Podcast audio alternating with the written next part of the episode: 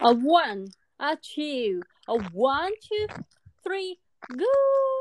プププリプリプリプリプリプリプリプリプリプリプリプリプリプリプリペペみみみみみみみみみみみみみみみみみみみまだセミみは鳴いてない。まだセミは鳴いてない。ペペアンドミングのライフそこまでほーイェーおーっていうかさ、いやなんかすごい雑音がすごいんだけど、これ、何気のせあ本当い。うん。全然してないよクリアだよベリークリアハッカーがいるんじゃないかぐらいの勢いなんだけど。やばいよこれ私たち CIA に狙われてるカリカリしてるカリカリカリカリカリカリカリって。多分なんかリスがどっかでくるみ食ってんじゃないかしら本当にうん全然聞こえないよ大丈夫だかなえ、クリクリクリクリカリカリカリってな感じだけど。いや、本当に。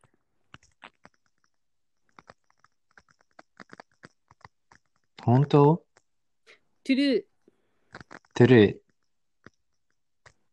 まあちょっと続けてみましょうかでさーとか言って、 早い早い早い。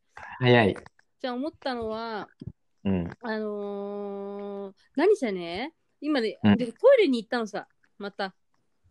おおトイレのね、話になっちゃってあれなんだけど、うんあのー、今度は、なんかまうんた中国で、うんなんだっけな、この前うなぎの話したじゃん、私。うなぎの話したの覚えてるうなぎをあの突っ込んでっていう。うんで、うなぎを突っ込んだ後にまたね、なんか中国でね、うんなんかまたね、起きたんだよね。でね、なん忘かれお尻に突っ込んだのいや、お尻突っ込んでないんだよね。あ、なんだっけな。でね、とにかくなんかすごい中国ってすごいなーって思った。その中国の、その、や、やることが、やるっていうかなんかその中中国で起きた事件が、割となんかその医学的なことっていうかさ、その医学的な手術が必要だったりすることが多くて、結構びっくりするようなことが多いから、わすごいなーって思ったんだけど、忘れちゃったからさ、また今度話すね、それはね。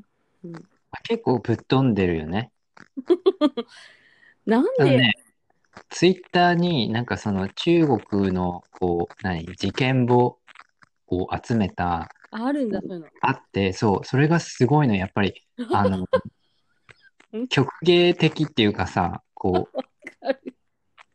うなんだろうねいやもうここでは言えないことばっかりなんだけど、そうなんだ。まあ、た例えばなんかエレベーターで襲われて女の方がうんで。そそれをなんかめっちゃ抵抗してる映像とかはいはいはい。 ななんかねすごいねあのバイクでこうなんか引きずりながらそのままこう行っちゃうとかさそうなんだ。なんかこういやが人人権ないよみたいなさ絶対なんかびっくりするようなこと起きてんだけどさ、まあ、それはさておきね。でね、全然関係ないんだけど、今日仕事中にみんなで話してた話があるんだけど、うんあのー私はさ、まあ、一応こうストレートな人間として、はいその、バイセクシャルの人ってやっぱ世の中に存在してるじゃん。いろんなカミングアウトしてる人とかもいるんだけど、海外とかで。うんでね、じゃあさ、って、私は女性、一応女性という性を持って生まれてきて、まあ、女性として生きてるんだけど、うんじゃあ、じゃあ付き合った彼氏がね、うんバイセクシャルだとして、うんで、そのバイセクシャルの彼が、申し訳ない、実は、なんか、なん男性の彼氏ができたんだよね、みたいな話になった時に、うだん彼氏ができたっていうか、その男性の彼氏が男性と浮気をしちゃったって言ったとしたら、どうするっていう話になったの、たまたま。へえそうそれでね、私はね、なんか、いや別に男性と浮気しちゃったらいいかなって思ったわけ。だから、自分と同じとか認識がある女性っていう性を認識してる人と浮気したらちょっと嫌だなと思うわけ。だから、なんかやっぱ比べられたりとか。うんそれはそうかもだけど男性っていうのは正直ね、うんその性器も違うし、うん持ってるものがその体体の話ねこれあくまでもあの、うん内面的なものじゃなくて体の話で言うと性器も違うしそのまあ、変な話セックスとかしても、うん。そう感じる部分がやっぱちょっと違う女性とは違う部分があるからもう仕方がないかなって思うんじゃないかなと思うからちょっとこう怒りの矛先が多分違うなならないと思うもう怒り怒りがないっていうかあそうなんだってなっちゃうと思うんだよねみたいな話になったわけうん。うん。だけどもしそれが同性で女性の体を持った人だとしたらちょっと嫌かもっていう話になったわけでさらにもし自分よりかもう20歳とか若い人とかだったらさらに腹立つっていう話をしてってうん。でなんかそういう話が出たからどう思うっていう話であなたはさ、うまあ、ん。ゲイっていうさ、存在でさこう一応っていう話じゃんだからさどうなのかなと思ってどう思ういや、あの、それはよくわかるよ。あの、いやだからそれそのゲイのゲイっていう、その立場から見るとどうなのかなと思ってその見解え、自分がどう思うかってことそうよもちろんだって私は女性としての性の話をしてるから自分がその、ミングの立場だったらってことうん違う自分の立場だったら普通にだから相手がバなイたセがクシャルってことあなたの場合、そうそうそういうこと。だから例えば女性と浮気しちゃったとか。 えーっと、ああ、そういうこ とか。そうそういうこと、そういうこと。でも難しいね、この話って。だからちょっとなんかちょっとこう考えなきゃいけない感じなの。うんうんうんうん。だってあなたはうあなたはあくまでもやっぱ男性が好きっていう風な人だから、ーん、うん、私は女性じゃなくて男性が好きなわけじゃん。でうん、男性を恋人だと思うわけでしょ。でもあなたは男性を恋人だと思ってるってことは、男その男性がバイセクシャルだとして、バイセクシャルでその女性ともう、ね、寝ることができるとしたらどうっていう。浮気したら女性の人と浮気しちゃったみたいな話になったらどうなのっていう話。えー、それは、ちょっと、あれかな、一回話し合うかな。あの、えでもさ悪い意味で。わ悪い悪意い味。悪い悪い意味でって聞いたことがないんだけど。面白いあんまりいい意味で、よくいい意味でって聞くんだけど、悪い意味でって聞いたことがびっくりするわ、それ。なんか、お別れを前提にぐらいの、え、そんなにするかな。だって、でもそうさ、だねジェラシー、ジェラシーできたくないだってさ、女性っていう体ってさ、あなたとは絶対違う体だから、それってさ、ジェラシーなくないジェラシー、ジェラシーっていうか、まあ、なんだろう、その、その前に話してほしいって感じかな。話してほしこい。えやってしまう前に。ああ。なんかやってしまう、例えばそう、なんていうの、一回やっぱ話し合わないといけないじゃん。この信頼関係に問題するわけだから。うん。だけど、その垣根を勝手に自分で越えて、なんかチロチロやってもんとのもと、は、だからば、もともとその人は、その男性の体は持ってるかもしれないけど、バイセクシャルだっていうことを、自分にちゃんとカミングアウトしてた場合で、お付き合う前に。私はバイセクシャルです。うんうん、それでも、ええそれでも何かするってなった時は、一応こっちはさ、コミットメントしてるわけだからさ、うん。付き合ってるわけだから、うん。そこをその自分の判断で超えて、だって相手動揺するわけじゃないうん。はい何か影響あるじゃん。うん。認めとしてる上でさ、はいはい。やっちゃうわけでしょそうよじゃあ絶対に影響あるのを分かっててやったってことは、うんなんかちょっと、なんていうのその、えー、ちょっと軽く見られてるっていうか、ああ、自分がねってことね。そうそうそうそう。で、こっちに影響か、か、あ、何かかるっていうのを分かっておきながら、そっちの方に行ってしまうのは、なんか嫌だな。その、やることはいいかもしれない。その、断ってくれたら、ちょっと考えるよ。あの、もし。うん。だって、欲望はさ、あるからさ。うん。だって、付き合った途端にさ、欲望がなくなりますってことでもないようん。ない。だから欲望あるのは前提だから、それは理解してるから、それは、あの、もしこういう、なんか自分がこういう欲求があるんだけど、なんかどうしたらいいかわかんないとか言ったらさ、あ、じゃあ、あの、いい人がいたら、あの、行ってきたらって言うかもしんないしさ、うん。そう。だからそこでなんえーかすごい、大人じゃない、超大人じゃないなんで黙って行ってしまうことが僕は嫌だな。あーなるほどね。うん、うん。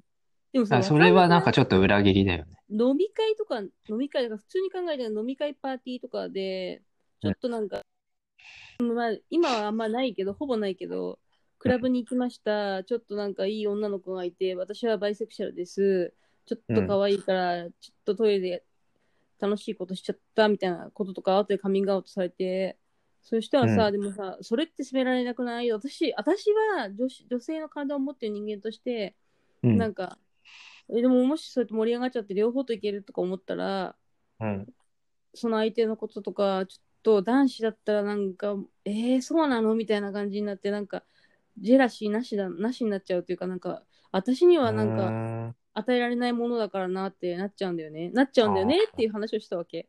うんうんうそんうそうそう。だけど、やっぱ他の人は、やっぱ、えーそれでもちょっとやっぱり納得いかないってやいたから、当然。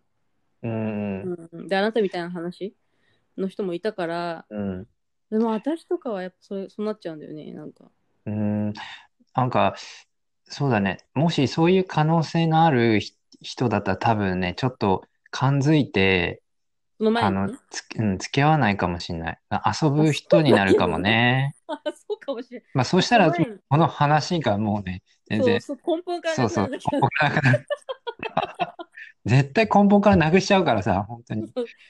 それはあれだけどそうそう、うんだからそうやって考えてたわけだからそのこと考えてなんかなんか仕事中にそんなこと考えてもどうかと思うけど、うんそうそうそう、っていうね話がねあったからねなんかうん、まあちょっとやっぱりさ私とは違うその価値観を持っているその性の性の価値を持っている人たちにそういうのを聞いてみたいなっていうのもあった、だよねうん。これは人それぞれだろうね、きっとね。だね。そうだね。うだんからそれがさ、私がさ、うん、女性であっても、例えばあなたがゲイじゃなくて、う例えばあん、なたが例えば女性の体を持ったレズビアンだとして下の人だとしても、うんそ、ういう人もいるだろうし、うん、私みたいな考えの人もいるかもしれないしね。うん、うんうん。うん、わかんない。いや、わかんないね。本当だからね。だからその人がどういうスタンスで生活してるかによるよね。うん。あ、の、そう。そうだね。うん。落ち落ち着きた、落ち着きたいのかって変だけど、落ち着きたいのか、別にもうちょっと楽しんでたいのかって、もうちょっと違うってくると思うわ。うんうんうん。なるほど。出会う人も。それはさ、深く考えたらそうなっちゃうかもしれないけど。でそもそも、だから浮気っていう、浮気っていうか、その他の女の人と男性とか、まあ、どっちも男性も女性もそうだけど、寝ちゃうっていうこと自体が、うんまあだから、ちゃんと付き合ってるのであれば、まあ、成立してないよね、そこでね。そうだね。うん、っていう話だよね。うん。だからお互いちょっと、あの、こう、あれだね。お互いが、えーどんな、えースステージって変だけど、どんなステージで、こうう、ん人付き合いをしてるかっていうことになると思う。そうよね。そううんだねうん。楽しみたいって思って付き合ってる人もいるし、うん落ち着きたいって思って付き合ってる人もいるから、そうね。う確んかに。落ち着きたいっていう人と楽しみたいって人が多分交わると、なんか難しいまことたに、なったらね。そうそうそうそう、うん。大変な感じになると思うし、うん、確かに。だからその最初だはから、うん、シチュエーションによるというか。ね、最初はそうだったけど、なんか急に楽しみたい自分が吹き出したっていう人もいるかもしれない しね。引き出したって面白いね。なんか。いや、そりゃそうよ。なんか遊びたいのにさ、なんか急引 にき、出したって、もう噴水、噴水のこと考えてたよ。そう、なんか封印してたのに急にさ、開いちゃったみたいなさ、こともあるから、多分、絶対芸、ね芸能界でもなんかね、いっぱいあるじゃん。あらる。毎度毎度出てくるじゃん。うん。まあだからさ、違う違う、それでね、違う、またさらに関係ない話になるんだけど、関係。プルプル笑って、プル 何プル笑って、まあね、違うの。なんか、まあ、某20年ぐらい前の流行ったアーティストの曲を一緒にやっぱ聴いてたわけ、私。うんうん。どうなのうん。某某、某ね。はいはい。そしたらね、なんかその歌詞、だからその曲はもともと知ってるから、うん。なんかその歌詞をしみじみ読んでたら、うん。すごいエロかったわけ、それが。へえ。なんかさ、どんな風にやるのいやいや、そのアーティストだけじゃないのよ。だから歌詞って結構、なんかそういう風な、ちょっとこう、ワイなことを、うん。ワイ、ワイ談を、なんていうのかな、歌詞に乗せて、なんていうのかな、あそういうなんていうの、え比比喩するなんそうだね。はっきりは言わない。ないけど、うん、そうそうそうそう。結局、あの、話はそういう話ってことだよね。そそうの、うわそうそうそう。が、だから、だか一ら夜の、某某ア恋ーテとィかストだからお大きな声ではそのアーティスト名は言わないけど、うんそのなんかちょちょっとまあ一部言うと一部の歌詞を言うと、うんなんかなんか濡れる大地にとかさ 結構それ、なんかすごいね。そう思うでしょ濡れる大地とかあとね避ける大地とかね避けるな避ける大地だったかな避けるだから大地みたいななんか そういうへそういうえ、す濡れる大地から来て2番が避ける大地みたいな感じださんをなんかすごい、あいやの、 すごい私これ壮大だね。でしょ。だから僕とかは、でね、違う、20年とか前だから、笑笑っちゃうでしょ。笑うでしょ、ほら。やっぱ面白いの、絶対に。いや、面白いよ。いや、面白いね。それで、じゃあ聞いて。それで、私はもうもう高校生とかの時の曲だから、うん。なんか、なんか素直に別に聞いてたわけ。だけど今、久しぶりに聞いてみようと思って聞いてよ、歌詞を読んでたら、うわ、すごいエロみたいな感じで。昔の歌詞結構生めかしいかもね、今の歌詞より。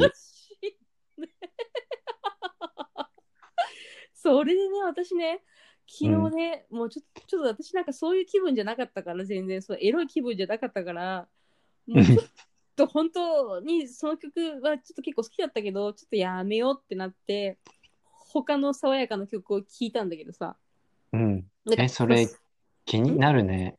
気になるでしょその曲、だから後で LINE で送るわ。 わかった。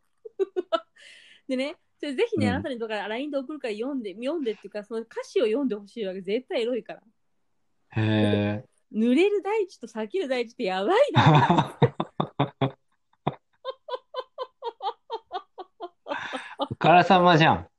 なになに、赤さでしょうん。やばい、俺、昨日それ聞いちゃったもんだからさ、私さ、もうなんかさ、えー、私高校生の時からこんなの聞いてたんだと思って。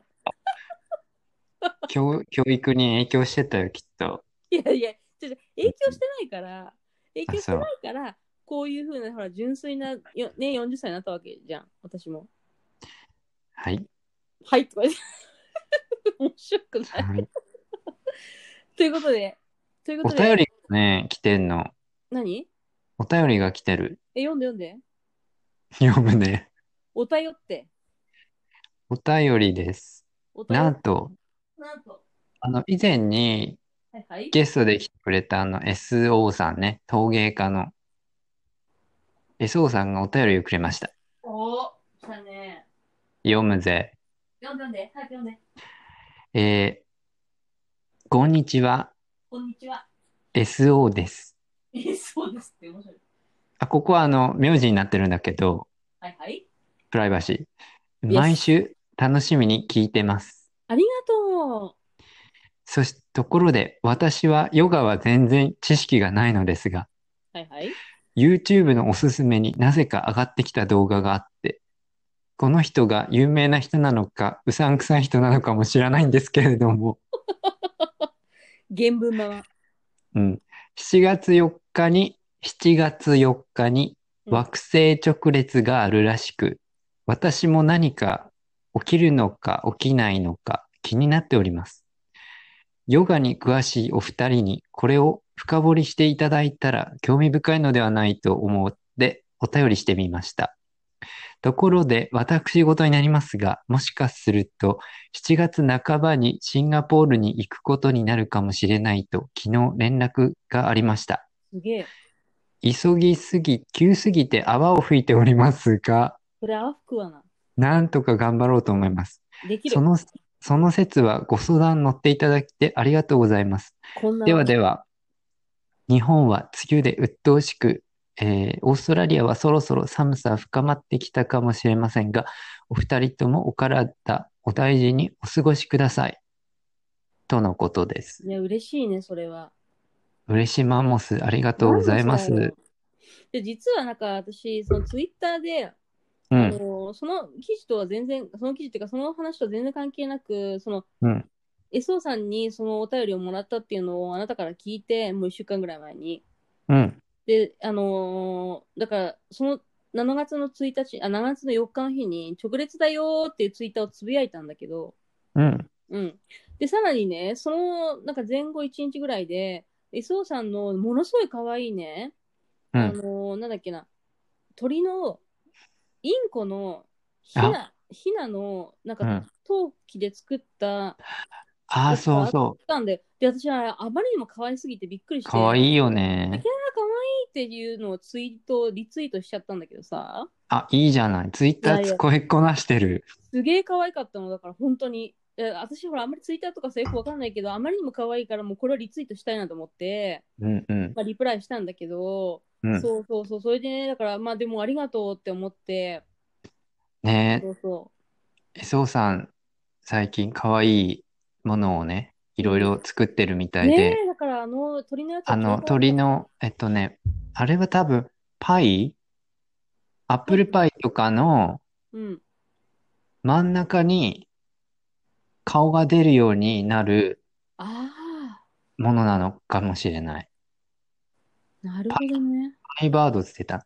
でそれのな、なんか、犬神家の一族のさ、あうの、ん。池から足出てるのあるじゃん。よくわかんない、それ。犬神家わからん。ゆずあののほらだけは知ってる。なんか、有名なシーンでさ、足がさ、2本、湖からさ、足が出てるシーンわかちょっるとそれ足見、るわ。あ、本当うんそう、それが有名でさ、それもなんか作ってたみたいで。だから、ち ょちょっとなんかそれよくわかそんない。それにね、すごい、全然取りだから違う。 アップルパイをそれで作ると、そのアップルパイの中から足が2つ出てるとか。で、鳥が出たりとかさ、なるほどね。だから、その鳥のやつが超可愛くて、で、かわいい知よね。ら私はアップルパイの知らなかったから、うん。で、なんか、あの、可愛かったから、あまりにもびっくりして可愛くて。だって、うんうん口開け、あれ、ヒナなんで、多分。ヒナが、お母さんに餌をもらいたいから、口開けてるやつなんで、多分。で、私は想像して、で、キャーってなって、可愛いと思って、もう思わずリツイートしたよね、本当に。あの、SO さん、鳥飼ってるからね。あの、そうそう。ほら名前はわかんないけど、多分、桃代とかそういう感じかな。私、鳥、元鳥人間だからさ、えっと、桃ちゃんだっけももちゃんね。うん。文鳥、まあ文鳥ちゃんだから可愛かった。もう本当、もうね、それ以降買えない。なんか今、ハリハリネズミがね、その仕事のね、人たち流行ってて、ハリネズミ、ハリネズミ。何本物ってこともう当たり前じゃん、本物よ。本物本物よ。え、別にサンリオのキャラクターとかじゃなくて、じゃないじゃないじゃない。それ可愛いけど。携帯ストラップとかそういうの、ハリネズミとかそういうのじゃん。生のやつ。本物のやつで、こへーの子はなんか1匹飼っててもう2年半ぐらい飼ってんだけど、最近私2匹目とハリネズミがうちに来たんですって言うかえら、ー、た、何大ええー変ってじゃん。なって。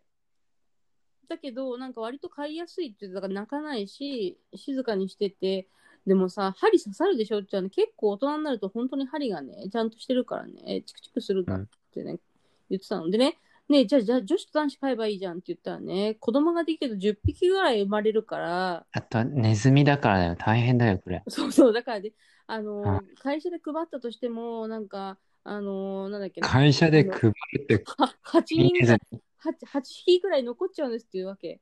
でね、なんか、ハリネズミは、なんか、あの、お金の売買をするのにちゃんと許可が必要だから、ダメなんだっていうんですよ、売ったりするのは。うーん。だから、その、例えば、あげるとかだって、まあね、ほら、あげるっていう方法だから、知うんった友達とか家族にあなんかお願いするみたいな感じの方法だからいいんだけど、売るってなるとお金が発生して、なんか許可が必要だから、大変なんです、だから男子を買いましたって言ってた。だうーんから男子男子なんだって。そんなハリネズミを今買える世の中になったのね。ね、可愛いよ、でも、なんかビデオで見たけど、ビデオとか YouTube で、うん。なんかすごい可愛いの。可愛いんだけど、うんだけどなんかちょっと針が怖いんだよね、私。針抜いちゃおう。いや、ちょっとハリネズミになっちゃ う。あの、ハリネズミ。いや、そ戻るとれで、、ね、そりゃそうそうだ、イソフの話、だからイソフの話で、だからそれ私が話したいのは。そう、7月4日が、まあ、惑星直列っていう、まあ、その動画をね、うん。あってね、で、見たんだよね。うん。で、私たちもらったのが、えっと、7月4日前の惑星直列の前で、うん。で、今私たち収録してるのが7月8日うん。七夕を超えて、今、言ってここになっているから、私たちがその7月4日前に見て、何かが起こるってこう妄想し、うん。で、妄想して答え合わせまでできるみたいな感じになってる。今。そうだね。うでんみんなどう思うこれ。動画はどういうのだったっけと私は見たけど、結局、なんだろう、あの、まあ、惑星直列が起きますよっていうことで、惑星が全部こっち側の、線のこっち側、内側に入ると、あまり良くないことが起きますよ。例えば、どんなことが起きるかっていうと、で、そのね、占いをしてるのが、なんだっけ、そのインドの、あ、そうだね。なんだっけ、あのーなんかもう忘れちゃったけど、すごい歴史のあるそうそうそう。転生術なんだよね。そう、そう、それそれそれ。で、で、それはね、じゃあ遡ると、さらに遡ると、あのーなんだっけ、あのーコロナのこととかも予言してた、インド、なんだっけ、先生術を使って、コロナのこととかも的確に予言していた少年が、14歳だからの少年が、あの、うん先生術を、そのインドの先生術を使って、まあ、うんこの時期にこうなってこういうふうになりますよっていうことを事細やかに、あの予言していたっていうのが、まあ、始まりだったと。で始まりっていうかその、まああうのん有名有名になりましたと。で今回その惑星直列がありますよっていう話になったのが、まあ、その動画のさ、あの流れなんだけどさうんうん。でその動画の中では結局その人が、えっと先生術をやってるその日本に滞在している滞在というか住んでるインド人の人に聞きに行って、まあ、その証言を得てくるっていうような流れなんだよね。うんうん。でそれで結局そのじゃあ何が起こるのかと7月の、えー4日に7月4日にね。で、えー、と結局はその、まあ、災害、地震であったりとか、水難の事故であったりとか、まあ、水難事故っていうかその水、災水の災害であったりとか、あとはその、アジア地方にものすごくその影響があるから気をつけ、アジアの人アニアジアに住んでる人は気をつけましょうっていうような話が、主に私の中では見えてきたかなっていうか、感じ、うんうんまあ、うんだから私たちアジアだからさ、今住んでるのが。うん。うんだからその辺はちょっと結構なんかああそうなんだ気をつけようっていうふうには思ったよね。うんうんででじゃあなどうしたら回避できるかって言ったらその、うんまあ、何ヨガをやったりとかしてあとヨガやってた赤赤いものをつけるといいって言ってたのなんかそうだね。あの、なんか、火星の力が、えっと、強くなる配置なんだって。うんうんだから、まあ、火星って赤じゃないうんうんでだから銅銅とかもそうそう。あと、戦いの象徴というふうに捉えられてて、火星はね。うんで、だ、だから、まあ、その赤を赤で打ち消すっていう感じで、うん多分、アドバイスがあったと思うんだあけなど、るほどね、うん、そうそうそう。なんか勝手に思ったらさ、赤だったら水か、何、水色って思うけど、まあ、そこはなんか赤に赤なんだなと思った。うんそうそううんだから、10円玉を寄付するといいですよみたいなこと言ってたんだけどうさ、んうん。でじゃあなんでかって言ったら銅でできてて銅はまあ、あのー何自然に近いのうんうん。だから銅を10円玉を寄付したりとかするとそう、あうのんある意味、まあ、浄化されるっていうかさ、うんされまうすよみたいな感じのこと言ったりとかしたんだけど。で、実際さ、なんだろう、まあ、あのーまあ、日本ってさ、今さ、正直その雨の多い時期だから、ん。うん。あのーなんだろう、あのー九州とかそっち側の、なんていう、南の方っていうのかな。で、まあ、西。西っていうのかな、まあ、西の方か、西だね。うん西の方で、その、まあ、なんていうのかな、川が氾濫とかっていうのが、まあ、7月4日にあったんで、実際ね。ちょっとなんかそっから続いてるよね。そうで、その2週間の間にあんまりこう良くないことが起きるから気をつけましょうっていう風な感じのことを言われてたと。うん。うん、だから別にそれは予言のせいっていうか、まあ、ゆそういうふうな、うん、うんぬんって言ったらそういうふうになっちゃうかもしれないけど、ただ、その今ほら日本はさ、そういう雨が多い時期だからっていうのもあるし、うあん。のーただほらやっぱ地震とかもさ常に多いから、まあ、いつ起こってもおかしくないっていうふうには言われているからね、まあ、その辺うはんちょっとこう、まあ、ものは考えようかなっていう風な感じで、自分たちがそう気をつけていきいかなきゃいけないなっていう、その再認識はしたよね、そういう意味でうね。ん。うん、まあなんか、自分たちってさ、その月に影響されてるじゃないうん、うん。だから、まあそんな感じで多分他の惑星の影響も受けてないわけないと思うのい。や、ないと思う、それは。うん、絶対あると思うだから。うんで、よくその、私がよく見てる石井ゆかりさんっていうその先生術の人はいはい。のそのやつもちょっと見てみたんだけど、うん、うん。どういうふうに変えていくかっていうと、やっぱりその火星の、あの、やっぱ特徴が出やすいってあって、うん、で、まあ火星の特徴ってなんだって感じだけど、うん。なんか一回ね、先生術っていうか、その惑星の配置について勉強会に行ったことあるの。勉強会っていうか、そう、あって、したら、なんかその火星はどういう、例えば、何、働きがあるんですかとか、水星は何があるんですかってこう聞いたりしたことあったんだけど、うん、うん。やっぱその先生曰く、やっぱりその、決めつけない方がいいよって言ってて。うん、うん。あの、なんか自分の中で、こう、こんな感じっていうことを、あの、イメージするだけでいいって言ってた。うん、うん。まあ、それを言葉にすると、やっぱ火星ってさ、なんていうのちょっとこう、何、戦いの雰囲気だったりとか、うん、うん、うん。なんだろう、こう、前に出るパワーうっん、うん。ていう感じがあるから、なんかそれ、やっぱ、なんていうのそれは合ってるじゃん。うん、合ってるっていうか、こう、なんとなくみんながイメージするのって、やっぱ一致するじゃないうん、水星はちょっとこう水っぽくて静かっていうかさ、うん、うん。とかまあ土星はもうちょっともっとなんかこう、なんていうの土に足がついてて、そこまでこう、大きな動きは見せないけど、長い年月、多分12年間に1回一周するんだよね。忘れたけど。結構長だいからよ。まあ、うん、そうそう、じわじわこう、バランスとって、その影響を与えてるみたいな。なんかそういう感じの組み合わせで、ちょっとこう読み解いていくんだって。うん、うん。うん。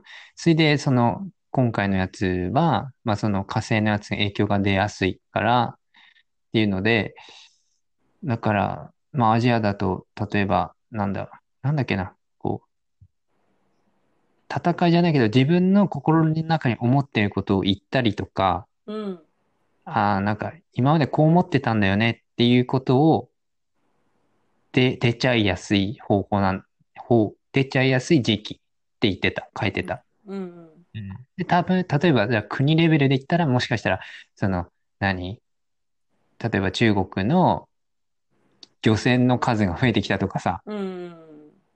あのーこう、日本に近づいてる回数が多いとか、はいはい。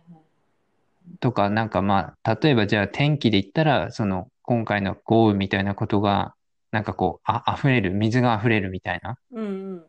そういうこととか、まあ、なんか辻褄合わせに使ったらもういろんなこと言えちゃうんだけどう、んうんうんまあそんな感じで、でも今なんかさ、感じだとやっぱりその、いろんなこう隠されてた不満みたいなエネルギーがドーって出てるっていうのはあるよね。そのそうだね。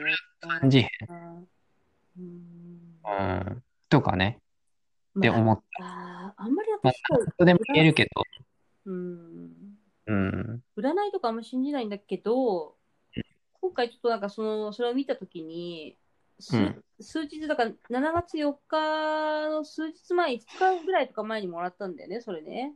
そうそで、なんか見て、まあだから、自分でもう一回気をつけなきゃいけないなとかっていうふうには思ったんだけど、う、うん、やっぱまあ実際さ、なんかその、まあちょっと災害っていうか水害がやっぱり実際あったしね。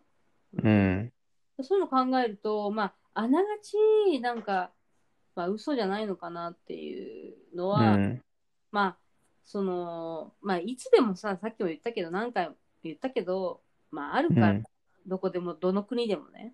うん。うん。で、やっぱり、でやっぱなん、か、うん、こう、照らしながら、うん。あの、こう感じていくのはいいかなと思ったりするねそ。うそうまあまあ気をつけようとかそれもそうだと思そういううこし、とをだから常に自分にうこう、自分自問自答するというかさあそうだなって思い直すって忘れちゃうじゃん、うん人間って普通普段の生活に追われるとさなんうかんそういうことって結構わ忘れがちだからそういうことを思い出すきっかけの一つに、ね、なるのかなっていうふうには思ったの。うん、そうだね。うん、なるなる。まあやっぱり、まあ人間ってそのなんていうの、完璧じゃないっていうかさ、まあいろんなそのリズムもあるし、うん、だからまあこういうリズムの中にいるんだなって思って、そうだね、まあそ、それを、それが起きたらまあそれは良しとするっていうかさ、うん、なんかもうギーってそこ、そこにいなきゃいけないってこうギーってなるよりかは、まあ、あ、こういうこともあるんだって思って、そうだね。すご、過ごしていくみたいな。っていうことだ、ね。だからそれを考えるとだよ。それを考えるとだよ。うん。あの話になっちゃうんだけど、何ブッダさんの話、ブッダさんのストー出リーた見たでしょ、あなた。見ました。もう鼻水垂らしながら、半分寝ながら。でしょ、いや私は半分でしたけど、うん。だけどやっぱりそれをかんそれをね、見るとね、思うのはね、やっぱりその、なんていうのかな、こう、苦しみとかを、こう、得て、得たとしても、その人のうん人生の修行になるからっていう話じゃん。でその、次の世界に行くための、まあ、なんていうの、修行であり、みたいなさ。うん。だから、その辺はさ、だから苦し、なんか死死ぬことに対してすごく恐れたりとか、あと、うなんんかこう、なんていうの、むず難しいっていうか、なんか恐れたりとかすることっていうんではなくて、うん。こう受け入れることであっうたりん。うん。っていうことだと思うの。もちろんさ、みんながさ、自分のね、家族であったりとか、うん。あと、身内だったり、まあ、友達がね、亡くなったりとかっていうことはものすごい悲しいとは思うけど、うん。いずれ自分も行く道だと思えばね、うん。そう、なんかそんなになんかこう、まあそんなにっていうかさ、いや悲しいよ、悲しくて寂しいし嫌だけど、でもなんかこう、なんていうのかな、もっとこう、考え方次第では、うあん。の、悲しみが半減することもあるのかなっていうふうには思う。だから、で、あともう一個、これも言ってたよね、完全に。あなたが前も、その前の、前の回で言ってたのかな。あの、うんえっ、と、今、まあ、だから仏教的な話で言うと、そう、生まれ変わりがあるから、うん。今近くにいる友達だったり家族だったりとか、まあ、結婚した相手だったりパートナーだったりとする人がする人がまた違う方な違う場面でその人の人生に現れるっていう話、うん。うん。うんそうそう例えばその人が兄弟だったり自分のパートナーが兄弟だったりとか元うん。元パートナーだった人が次のせ次のせ何世界ではパートナーだったりとかっていう風にこうくるくる回ってたりとかしてうん。だから離れることなんがかみたいなさ。ブッダのお話だと結構あれだよね、細かかったね。あの、何、生まれ変わりがさ、例えば動物だったりとか、そうそうそうそうそうそう。花だったりとか、そうそうそうそうよ。 なんか昆虫だったりとかさ、そうだからさ。生きとし生けるものそう全体って感じだった。ななくならない、いない、いなくならないでしょうん、うん、まあだからさ、それもさ、だからさ、えーそんなのって考え方次第じゃないって言ったらおしまいなんだけど、でも、うん、実際そういうことってやっぱ、なんかかん私の日々の生活の中ですごく感じられることもいっぱいあるのね。うん、実際こう、ほら、昔の祖先のさ、お墓参りに行ったらさ、こうなんかこう近くにいるような感じがしたりすることとかもあったりとかするしね、実際ね。うん。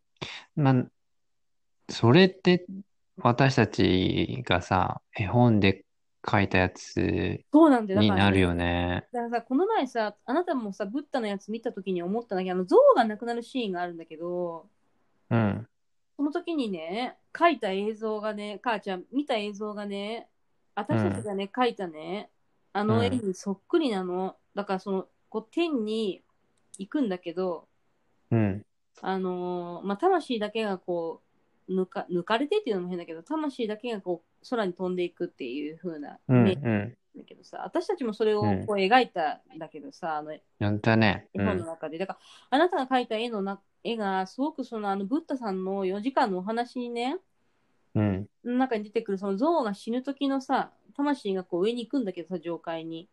その時のシーンにすごくね、こう、まあ、リンクしてて、私は、すごい、ああ、やっぱり私たちが描いたことって間違ってなかったんだなっていうふうに思ったわけ。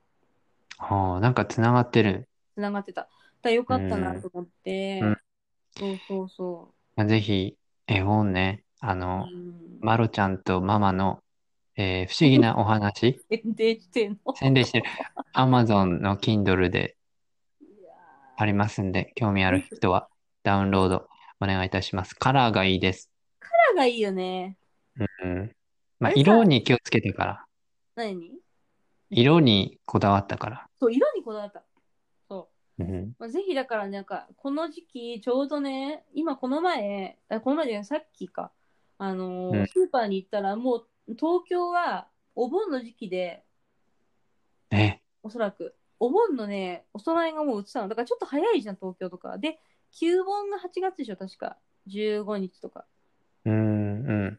であのー東京の方が多分1ヶ月ぐらい早いのかな確かそうなの確かそうよ。で、田舎の方は、あのー、1ヶ月ぐらい遅いのよ。だから多分、私たちが実家に帰りますとか、お盆で帰りますっていうのは8月じゃん、大体。うん。だけど東京はちょっと早いのよ。え、それって、ただ、クリスマス商戦みたいに、1ヶ月手前でやってるっていうわけじゃないのかな。じゃないと思うよ、多分。あとうさ、んなんか七夕もさ、そうじゃない ?7 月の7日は七夕なんだけど、なんか仙台の方だからとか8月じゃなかったっけあー、忘れた。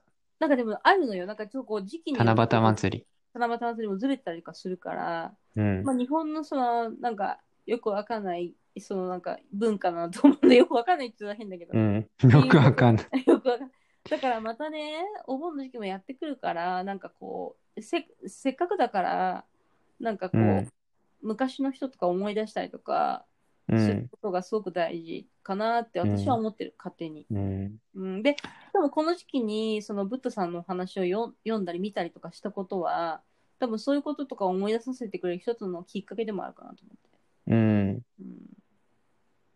まあ、ブッダさん、素晴らしいよね。あの、うんこう、外側に、こう、求めに行くんじゃなくて、自分の内側心のに中にね、そうなの、そこそ。れは平和だよねい。や、マジ、それ私結構感動すごいと思思うわ。うん、だでもうん人間って難しいんだよ、なんか内側に自分で自問自答したりとかすることっていうのはすごく難しいことなのよやっぱり難しいよ。難しいだから本当難しいの極みだと思うだけどそれをやることってすごい苦しいけどやったらまたなんか変わってくるわけじゃん思わないうん。まあ、そっから始まるってそうなってるよね。そういうことだからそれがすごく感動するなんかそこそこのなんていうの求めてるところがすごくうん。大事かな、でも、今の世の中ってやっぱりその、何相手に働きかけるっていうことが前提じゃないそうだ多いよねやっぱねうん。やから、例えばメディアもそうだし、いや多いと思うなんかその、なんだろう、システムがそうなってるから、なんちょっていうとのこう、あの、難しいよね。葛藤するっていうかさ、うん、うん。でアウトプットがすごく多いというかそうだね。そだけどでもそれだからこそ無になって自分自自分に対して自問自答していくことがすごく大事だけどそれってさ多分そんな簡単にはできないし私だって絶対できないし簡単にはでもなんか、それを繰り返していくことってすごく大事だしねう。うん。なんかそれはねなんかずっと続けていきたいなと思うやっぱりうん。それだからそう変わっていけると思うしね、うん。うん、ちょっとずつ。ちょっとずでつさ、すいませあんと、何あの、SO さんがシンガポール決まったことは、すごいね。一年経たないよね、だから。うーん、立ってないと思う。そうよ。で、まあコロナがあったからさ、その、伸やびったのぱシ、シンガポールがさ、うんすごい、あの、なんていうの、すごい厳しくやってたから、ロックダウンね。はいはいだから、例えばマスクしないで出ただけで、多分、警察が声かけ、多分ね、あの、罰金だったりすしてたからさ、ほいほい。まあ、そのぐらい厳しかったけど、まあ今、ね、ようやく、お声がかかって、いや、よかった、よかった、嬉しいわ。よかったよかった。うん。だ1年経ってないでいけたからね。セカンドライフうん。うんうん。またなのなでんか今度は、シンそガポールからやっうてもらいま、しょそうだね。シンガポールからちょっと、どういう状態かをね、あそのう、ね。特別レポーターとして、やってみましょう。はい。ということで、SO さん、ありがとうございます。いや、ありがとう。面白かった、今回のこの、うねん、お話。なかなかさ、私たちとかでも気づけない、気づけない、そうあ、知らなかったことだったり、直列とか知らなかったでしょ知らん知らん。ねえ、だから、よかっエた。ソさんの方がそういうの割とね、ネタいっぱい持ってると思うわ。私たち意外と知らないんだよね、そういうのね。うんう人ん。間知にら。ん。うん。でさ、全然関係ないけど、思い出したんだけど、うん。私、いや私さ、まあ、40年ぐらい生きてんじゃん。うん。本当に40年。うん。だいたい40年ぐらい。うん。で、その40年ぐらいの間に、うん。いろんな仕事をしてきたと思うんだけど、はピロリロリーン第2章。 あ。何 あのね、いやだからさ、バイトで、なんかこう、いろいろバイトしてきたからさ、なんかさ、面白いバイトとか、苦しかったバイトとかいろいろあると思うんだけど、その話をちょっとしてみたら面白いかなと思ったんだよね。したことないくない何気に。してないかも。でしょで、い私いねが先に言わせてもらいますね。 どうぞ。私、高校生の時にファミレスで働いてたんですよ。某。うんうん。でね、楽しかったなっていう、それじゃあ、い飲食、ウェイウェイトレスウェイトレス、ウェイトレス。うん。で、楽しかったんだけど、あのーまあ、そのファミレスだからさ、いわうゆんる、。でお茶、お水出したりとか、お料理運んだり系とかだったんだよね。うんうん。で、それで、なんか一回、まあちょっとバレて、何バレたのなぜかわかんないけど、バレて学校に。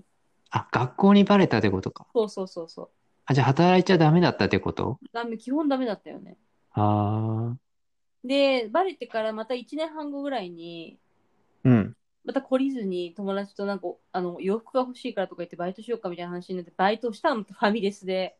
おうおう。で、今度は、あの、食器洗いにしてもらったわけ。ちょっと学校にバレるとまずいんで、みたいな感じ。うんうん。その時もね、結構食器頑張って洗洗ってたんだよ。懐かしいけど。あ、食器洗い。そうそう。で、ばえ、それバレ手ない洗い違う。だから手洗いもあるんだけど、なんか大きなタンシンシンクの中に、やっぱこう、何、お皿が入って、それをガサガサ洗って、あとは、その、機械にかけるみたいな感じだったの。ああ、そうなんだ。そうそうそうそう。だ大きな汚れは取らないとさ、やっぱさ、あの、機械で全部取り切れない部分がやっぱあるからっていうそうだ感じね。だけど、そうそう。それがね、私のね、その、まあ、高校時代のアルバイトだったよね。うんうん。っていう感じかな。高校の時バイトしてた高校はね、バイト禁止だったから、みんな同じだから大体。やんなかったね。え、じゃあ大学だってことそうそうそう。大学経ってからやった。じゃあ大学の第1回目のバイトは何なのじゃあ社会人経験1。社会人経験1はね、あの、エムドナルド。え、ムドナルドって言ってるから。だけど。エムドナルド、エヌドナルドとか言いだ、エ言ムいドなナるルと。ド、え、嘘、エムドナルドやってたのあなた。やってた。すごくないですかある意味私結構びっくりなんだけど、エムドナルド。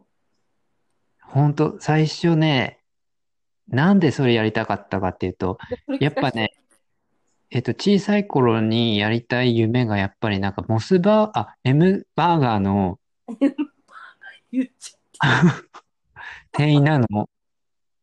ええー、なんで多分ね理由は、制服が好きなんだよ。ああ、まあ確かに可愛らしいよね。うん。で、今もやっぱさ、その警察官とか、いろんな職業の人の制服を見るとね、やっぱりね、なんか心がときめくの。かっこいいよね。うん。あのそれで多分、その象徴が多分、エムバーガーのはい。お兄さんお姉さんで、まあそういうのもあって、あの、近く、大学の近くにはエムドナルドしかなかったから、うんうん。あの、そっちに行ったの。エで、ムバーまガあ、ーじゃなくて、エムバーガーじゃなくて、エムドナルドの方に行ったわけだ。そうそうそう。うん。で、まあ、あの、なんていうの、し教育もしっかりしてるだろうし、そうだね。うんマニュアルがあると思ったら、うん。だからねマニュアルありすぎてね、それで逆にね、ダメ、ダメになっちゃったのよ。 え、どういうことそれ。結構、あの、なんていうの、結構細かいの。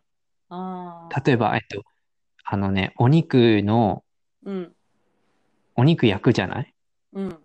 あれもこう、枚数によってが違う、変わるのよ。ああ、なるほどねだ。からなんか今はわかるんだけど、やっぱりね、焼けりゃいいじゃんっていう気持ちがあるわけ。これはね、もう後から気づいたんだけど、うんうん。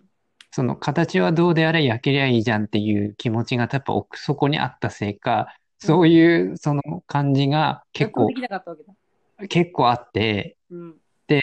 そうやって消化できない間にまた別なそのマニュアルが入ってきたから、はいはい。もうね、どんどんね、多分ね、その時からもうアスペが始まってたと思うんだけど、うん。マニュアルに混乱してしまい、早々にやめた。早々にやめた。まあでもきっちりしてると思うよ、あそこの会社は。本当に本当に。うん。で、体調も悪かったし、その頃もうアトピーがすごくって、うんうん。うん、なんか環境変えちゃったからさ、その時に体調も変わって、そうそうそう。それで毎回手洗ったりしなきゃいけなかったから、衛生の管理でね。はいはいはい。まあそうすると肌がさ、弱くなってくるじゃない毎度洗ってたら。うんうん。まあそういうのもあって、夢半ばでやめました。え、その次はドラッグストアの店員。え、すごいこっちはいいよ。今はもう大、今は大変レ、レイジ任せろって感じ。もう恐ろしいほどに早かったからね。へえ。ベベベベベっつって、だからお客さんが間に合わないみたいな、あの、小銭出すの、小銭出す前にいろいろもう終わってしまうみたいな。なんていうのかな。わかるよ。すごい嫌な店員だと思うんだけど。で、それでさ、その時になんかさ、面白いなんか話ないのそのドラッグストアだからこその、なんかこういうことがあった系 な。ドラッグストアね、えっと、やっぱ、あの、重いものを、あの、なんていうの、補充するわけ。はいはいはいはい。で、補充するから、その、カートをね、うん。は、カートを使ってこう移動するわけよ。その、うんうん乗せて。うんうん。それで、よくね、あの、ぶつけてたね、あの、壁とか、あの、なんていうの。あのね、い、店内の備品をね、あれ、あれとあらゆる備品を壊してたもいや、こう、ま、ん。もう、バーン、バーン、バーンっつって、もう、だから、破壊王って言われてた。いや、わかる。私もよく、実家に帰ると言われるわ。なんか、あ私、あなたが帰ってくるとね、いろんなもの壊れてるって言わ れて。それ B 型特有の何かかもしれないね。なんかあんだよね。とかね。へー。それが第2回目。第2回目。私の第2回目なんだろうな。バイトは、えーっ、とね、あ、思い出した。あのー、なんていうの、パチンコ屋さんの、へえ、うん。それはね、あのー、なんだろう、派遣の仕事だったんだけど、単発派遣の仕事だったんだけど、うん。パチンコ屋さんのドアを開ける係。そんなのあるので、ドア開けるのと同時におしぼりを配るっていうね。それ、カジノじゃないの違うの違う、普通のパチンコ屋さんだったよ。え、今ってそういうのあるないないない、今はないと思う、多分そういうの。昔ならではじゃないそ二れ。十数年前だもん、もうすでに。うーん。っていうのがあって、だから、なんていうのかな、制服ももちろん当然あって、なんかちょっとパチンコ屋さんっぽい感じの、うん可愛らしい、女女子っぽいやつ。ああ。私が苦手だとするね。で、やってたよね。そういうのもやってた。それやったな。え、それ、どういう制服いや、もう覚えてないけど、なんか白地に、なんかちょっとこう赤い、だから今で言う、なんていうのかな、ちょっとキラキラ系のさ、うん。で、ミニスカートみたいな感じだったような気がするんだよな。あやっぱスカートなんだね。そうよ、当たり前じゃん。だって、だってパチンコ屋さんだから可愛らしい格好しないとなんかあれじゃないまあ、お姉ちゃんに会いに行きたいみたいなね。まあ、うん、そう、なんかちょっとこうキラキラ系にしないとさ、面白くもなんともないじゃん。なんかそうだね。ただジーパンでさ、なんかさ、T シャツ着てる人が立ってたって、そんななんかキラキラ キラキラ系じゃないでしょ。パチンコ屋さんっぽくないじゃん。大地が避けないね、それはそう。大地避けないし、大地も濡れないじゃん、それじゃ。うん、うんで。しょそれで、その次はね、携帯屋さんかな。あ、もう何携帯の時代なったね、その時から。うん。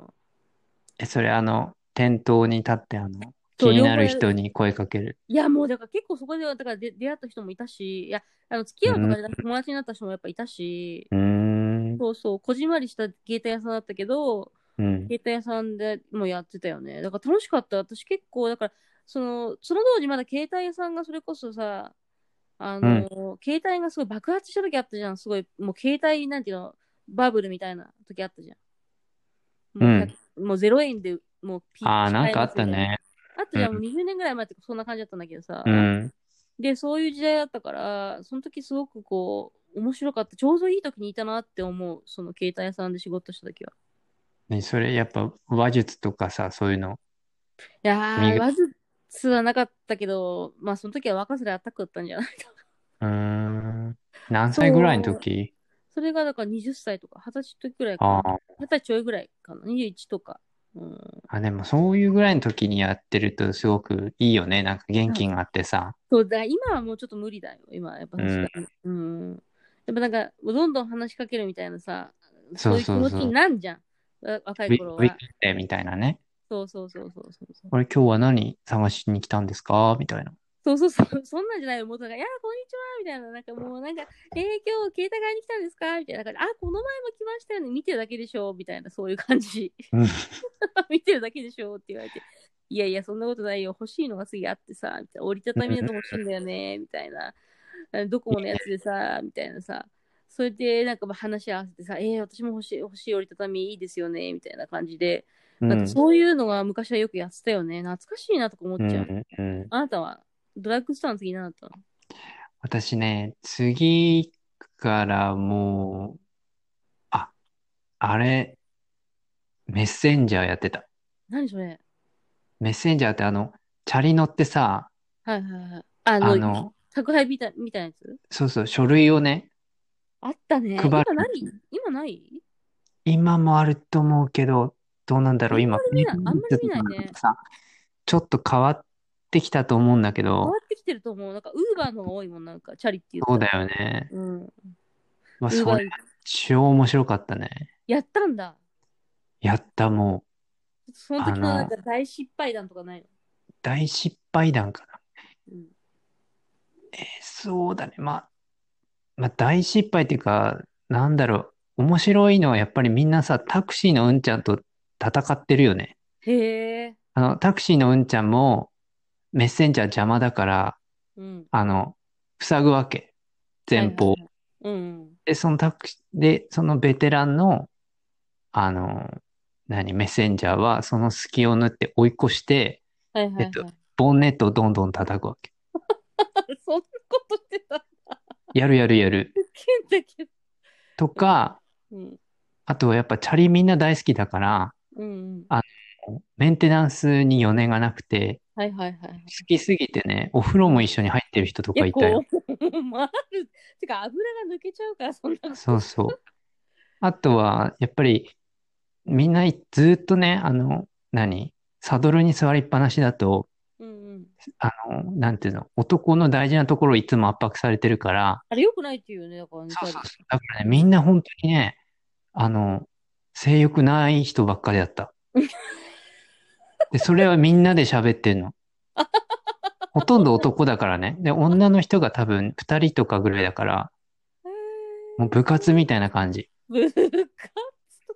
そなんうか。 それを考えたら、ウーバーイーツとか今そんな感じじゃない割と。なんかチャリすごいいっぱい走ってるから。まあ、うウんーバーイーツはみんなもう、あれじゃない、電動だよね。うん電自転車とか、はいははいみたいなさ。うんうん。いやあ、もう面白いなんか面白いね。それあとビルだね、ビル。ビルの、うん。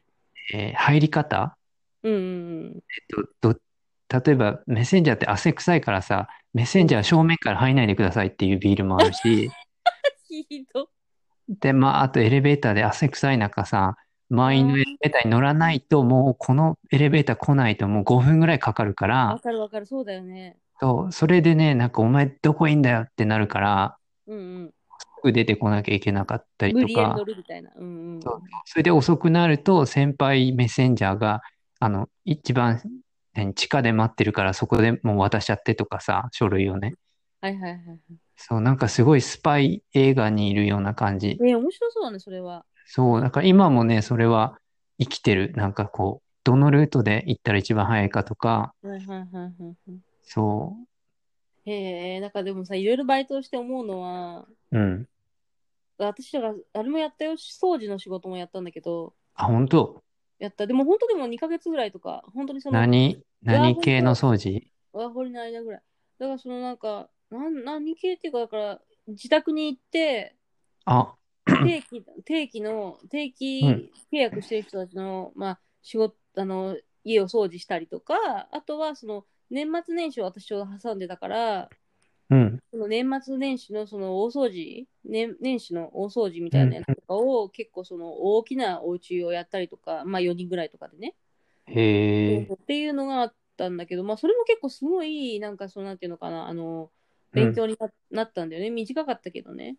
そううんそううん、それはだからワーホリとワーホリの間 に、あの、行く間に3ヶ月あったから、うん、仕事をちょっと入れようと思って、バイトをそこで、まあ年末年始の仕事ってことで入れたんだけどさ。うん、そうそう、だからなんかそれはすごい、今でもやっぱりその自分の家だったりとか、あとまうあん仕事場のお掃除だったりとかすることで、そのうん水道のさ、なんていうの、こうなんていうんだっけ、こうあの蛇口のところのその洗い方だったりとか、ああとー、まあ、ある掃よ除機のね。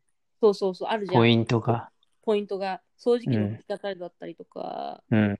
あと一番下っ端って大体トイレ掃除からやるのね。大体おうー、んだからうんトイレの掃除の方法だったりとか、うそのん、汚れてるところの発見の仕方だったりとかうん、っていうのはすごくこう、うん今でも自分の生活の中にその自分の部屋をきれいにする中でこう役立ってる部分はあるうんうんうん確かに汚れを見つけるっていうのはね、一番すごく大事。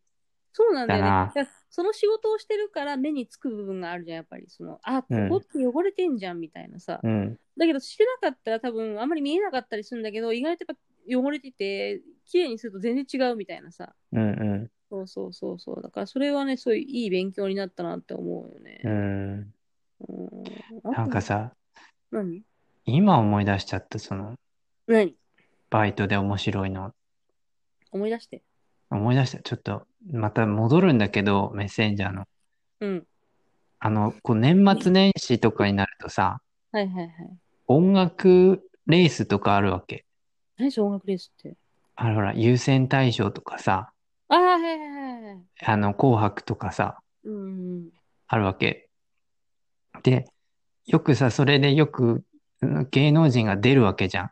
うんだけど、その衣装が間に合ってなかったりとかするうとん。、ええうん。あの、メッセンジャーええすごい。が、その1時間便とかっていうのがあって、はいはい。その割高なんだけど、1時間以内に届けるっていうのがあるのはいね。はいはいはい。すごいね、それ。ちょっとドラマね、そうそ完う全にするとそう、もうその人の事務所に行って、うん。衣装を受け取って、それを、こう、プリンスホテルとかさ、はいはいはい。あの会場のある方に届けたりとか、へえ。あとは、びっくりえっとするな、これ。そう、あと、お姉のタレントの方とかが、まあ、なんていうの、頼んで、まあ、これを事務所にお願いしますって言って、で、その時が、まあ、すっぴんだったりとかして、うんうん。あ、あの人だったとかさ、はいはいはい。まあそういうのとかは面白かったね。うん。そうなんだ。それは楽しいかもしれない。他になんかないの他ね。なんかあるかな私も考えてんだけどな。結構だからいっぱいやってきたような感じがしたけどね。なん他ね意外と思い出すのないな。博物館、美術館、うんうんうんうん。美術館のバイトに、美術館のバイトはやっぱりみんな、みんな変な人が多い。あ、で、この前のさ、なんかさ、話でもしたよね。なんだっ言ってけたあの結構、なんかこう、何、ご飯食べる時間もあ、そうだね。さわ爽やかに無視するみたいな。そうそう。やっぱみんなの、こう、何アート気質だからさ、みんなで、ウェイ、イェーイ、みんな来いよーっていうわけじゃないんだよねわ。かみるんわかるなオタクみたいな人だからさ、はいはいでも話してみると面白いんだよね。え、何やってんすかって言ったら、あいや、あの、何廃材になったタイヤを廃材に切って、それを、あの、えっとね、宝石にしてるとかね、宝石じゃない、あの、ジュエリーとして再利用して売ってますとかさ、はいはいはい。あなんかいろいろあんのよ、皆さん、こだわりが。その、数字、数字だけで何かを作るとか。私には数字が生きてるように見えるんですとかさ、はいはいはいはい。 3はこういう感じなんです、性格、みたいな、うんうんうん。まあ、とか。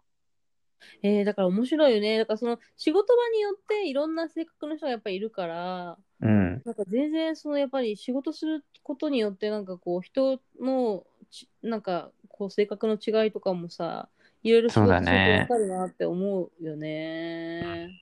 うん、なんかね、じゃあなんでこの話しようかなと思ったかっていうと、うん、なんかほら今さあのいろいろ職転職をしようって思ったりとか仕事を変えようと思ってる人とかもやっぱりいるじゃないでもなんそうかだいね。ろいろ自分のなんだろうこう発見ができるからなんか今やってる仕事以外のことをやってもいいのかなっていうふうに思ったりもするわけうん、なんかどうしてもこの仕事じゃなきゃいけないっていうふうに思ったりするじゃない今やってる仕事の続きで、まあ、ちょっと変えようかなとかさ、まあ、ももちろんその方が入りやすかったりもするかもしれないけど自分の可能性ってなんか結構意外と捨てたもんじゃないからなんかこうんう新しいことに挑戦してみると、あもしすごい良くなる場合と良くないかもしれない場合もあるかもしれないけどなんかあの新しいこともチャレンジするのもいいのかなっていうその方向を変えるっていうのもさまた一つの人生の転換になるのかなっていうふうに思ったんだよね。いやそう思うよ。うんあの、うんなんか、もう自分、今さ、頭の中でミングの言葉のコメントに返してたら、もう満足しちゃって言葉に出なくなっちうん、ゃった。丸。なんか私の友達がその最近仕事を2ヶ月ぐらい前に変えて、まあん見つかっ仕事が見つかっていや始めたんだけど、まあ、もちろんなんか今まで自分がやったことがない仕事だったからうん、すごくか大変だしなんかその研修とかも。うん、で、なんか、直接お客さんと話すのと、またそうんの電話だったりとかってするものって違うよね、みたいな話をしてたわけ。うん、もともとその子はその、まあ、接客業をしてたからさ、うん、だけど、その接客業じゃないように、そまあ、電話を挟んで仕事をすることに今度変えたんだけどさ、うん、そうするとやっぱり大変な、すごい研修とかちょっと大変だし、知識をね、また入れなきゃいけないから大変なんだけど、だけど、なんかまたそれはそれで違う、あの、自分の、うん、あの、なんだろう、仕事が見つかって、まあちょっとしばらく頑張ってみるっていうふうに、その、すごい前向きに考えていうん、だからうん、あだからそういうこともほら、あの、できるんだなっていうことを感じたわけ。うん。そうまあ結構、うーん、なんか言い方変だけど、何でも良かったりするよね。あのそうですねー、うーん。まあもちろん一本のことをバーってやるのもいいんだけど、あの、んなんだろう、その、今必要なことをやれるようにして、できるようになったりするじゃん。